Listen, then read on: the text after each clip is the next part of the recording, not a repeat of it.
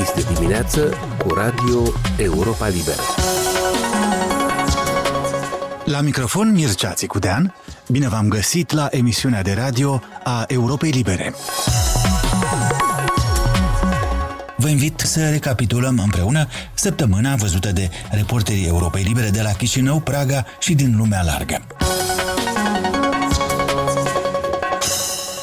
Zahărul este cu peste 50% mai scump în Moldova față de acum un an, anume 22-23 de lei pe kilogram, urmând o tendință văzută și simțită la buzunar în toate țările europene. De fapt, în Uniunea Europeană, scumpirea medie a zahărului a fost și mai dramatică. Acolo prețul este de trei ori mai mare decât anul trecut. Procesatorii moldoveni spun, ca și colegilor europeni de altfel, că scumpirea resurselor energetice reprezintă principalul factor care influențează costul produsului.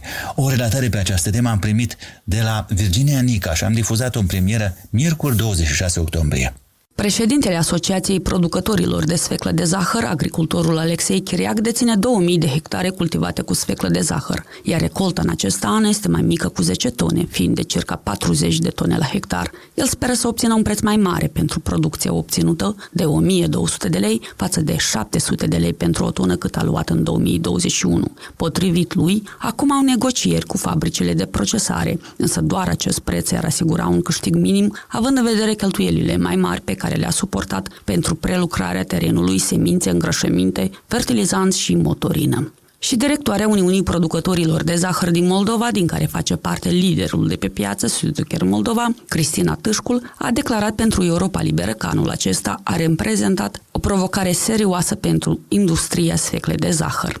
După ce anul trecut a fost deconectată de la alimentarea cu gaz, compania a cumpărat păcură la prețuri competitive la începutul acestui an, ceea ce îi permite să proceseze sfecla de zahăr la costuri mai mici decât dacă ar folosi gazul natural la tarifele actuale. Furnizorul Moldova Gaz a îndemnat fabricile de zahăr încă în octombrie 2021 să treacă la surse alternative în contextul crizei gazelor. Creșterea prețurilor nu numai la resursele energetice, ci și la absolut toate materialele de bază și auxiliare a fost foarte dureroasă pentru acest sector. Acest lucru a afectat costul întregului lanț de producție a zahărului. O fabrică de zahăr, vreau să menționez că utilizează o multitudine de materiale importate pentru producția de zahăr. Reprezentanta Uniunii afirmă că producția de zahăr din acest an va crește față de anul trecut, iar consumul intern va fi asigurat.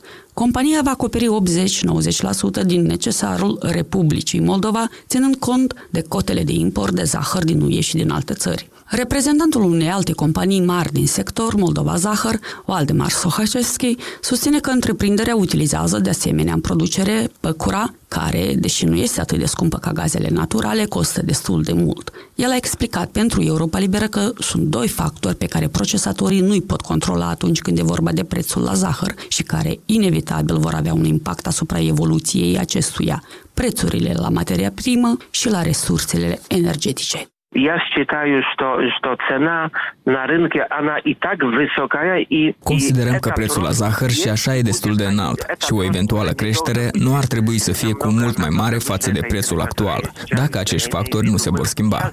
Noi acum prelucrăm materia primă. Sezonul încă nu s-a încheiat și, prin urmare, nu știm care sunt exact cheltuielile care vor fi incluse în costul de producere.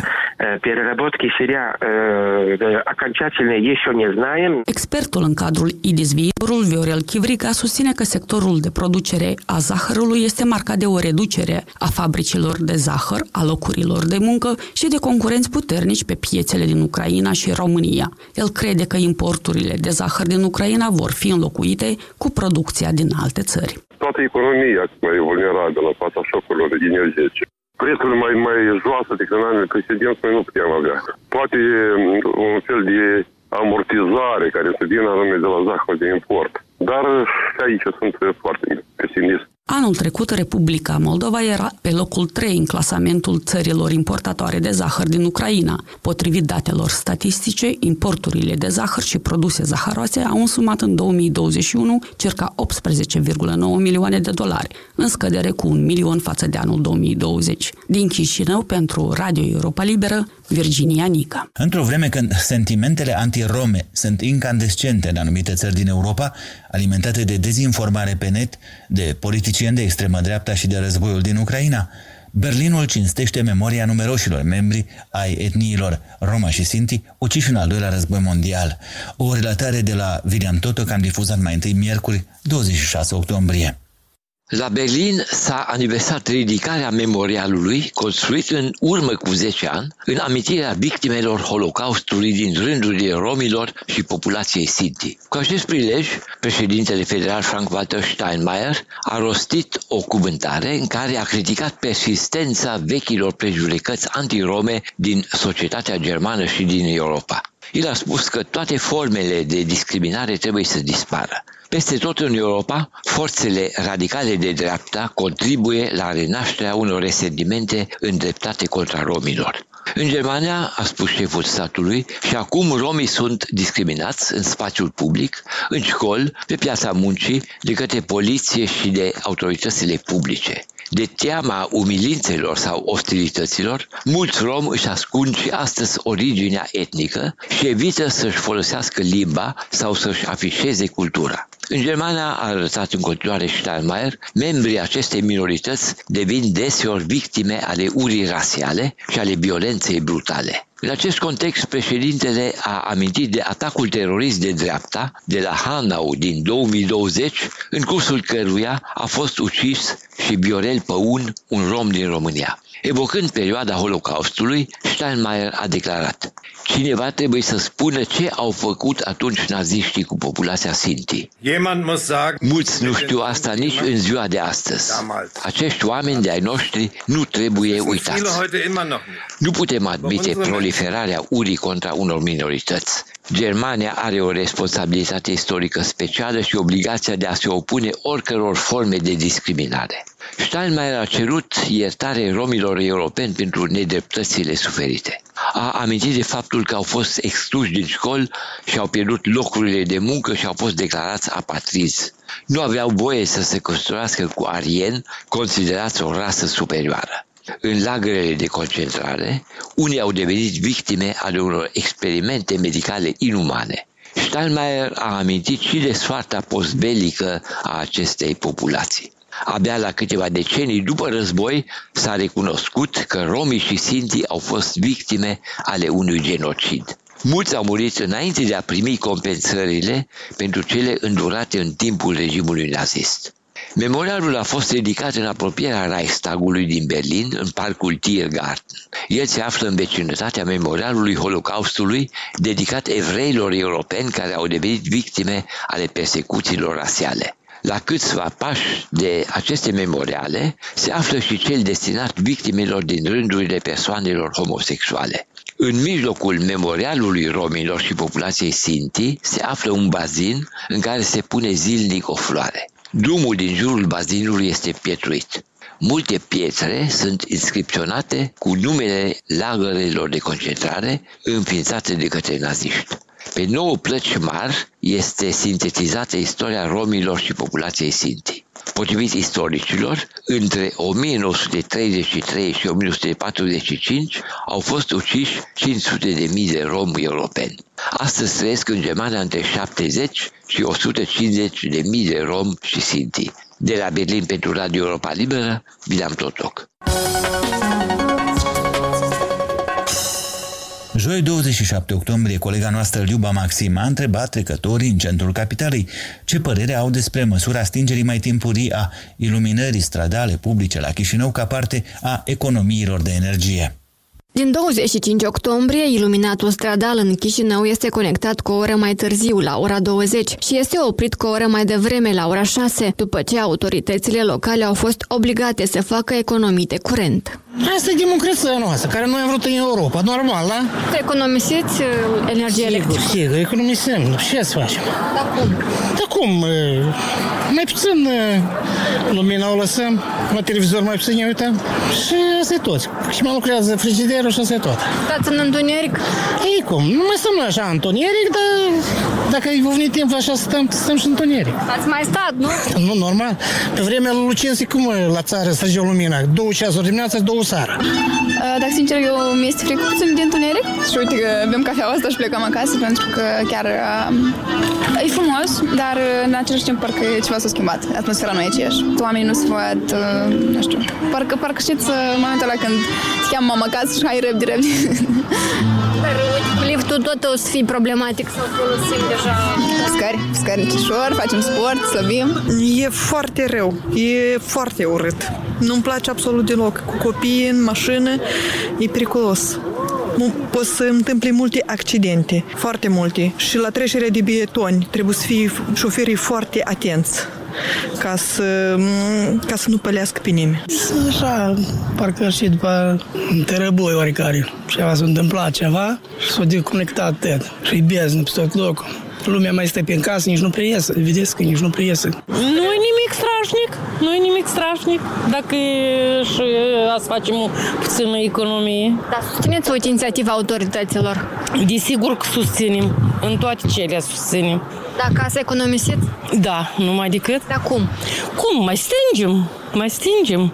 Poate mai uitam undeva, dar acum, da. Trebuie să ne deprindem și o leacă de răbdare. O să fie și bine.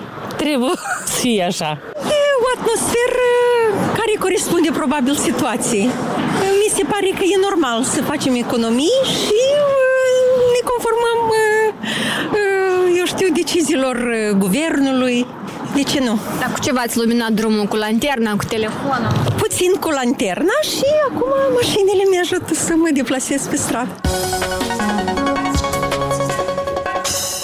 Vineri 28 octombrie, la rubrica Dicționar European, Dan Alexe ne-a transmis o relatare despre linia mult prea subțire care delimitează adesea interesul public de cel privat, inclusiv uneori la nivelul conducerii Uniunii Europene. Pentru părinții fondatori ai Europei, cei ca Jean Monnet sau Robert Schuman, care au visat o Europa unită și dedicată popoarelor și culturilor continentului, ideea că unii înalți funcționari europeni ar putea să profite de mandatul lor și de cunoștințele acumulate pentru o cauză nobilă, vânzându-se apoi celui care oferă mai mult în domeniul privat odată ce au ieșit din funcție, această idee le era cu totul străină. La urma urmei, toate acele salarii uriașe, cele mai ridicate din lume în domeniul public, un comisar european cu un mandat de 5 ani are un salariu de peste 20.000 de euro pe lună, fără a mai socoti celelalte avantaje. Toate astea combinate cu o pensie de vis. Toate au fost concepute tocmai pentru a împiedica funcționarii europeni să cadă pradă tentației de a-și vinde experiența idealistă și expertiza tehnică unor firme private, când, de fapt, totul fusese conceput astfel încât ei să nu se vadă nevoiți să facă asta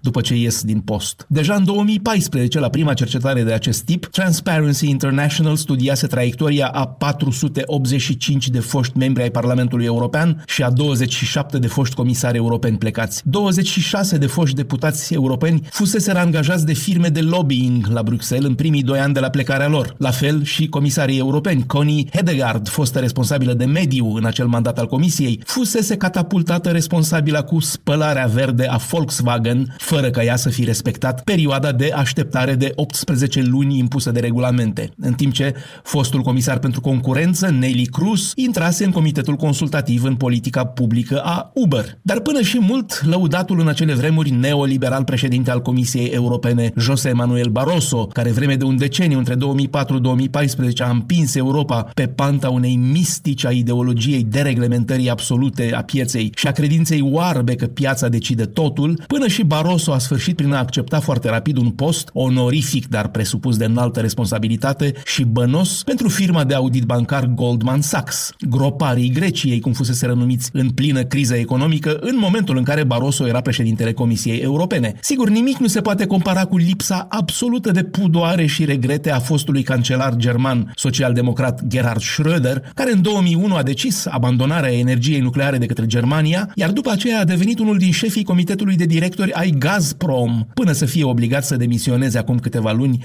în urma invadării Ucrainei după ce a avut un salariu de 250.000 de euro pe an. Bruxelles, Dan Alexe pentru Radio Europa Liberă. Recapitularea săptămânii cu corespondenții Europei Libere se încheie aici.